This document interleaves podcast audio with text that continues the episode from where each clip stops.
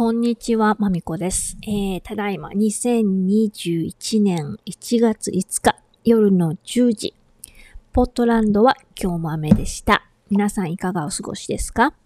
えー、ポートランドはこの時期毎日ほとんど雨なので、ランニングも雨です。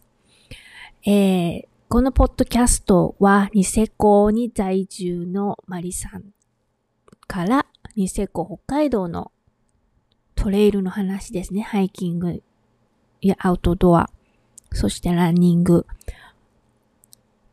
いろいろお話を伺いたいと思っています。私もポートランドを中心に西海岸のトレイルシーンのお話ができたらいいなと思っています。そしてまたゲストをお迎えして、そのゲストの方の経験されたトレイルのシーンをいろいろお話ししていただけたらなと思っています。それではよろしくお願いします。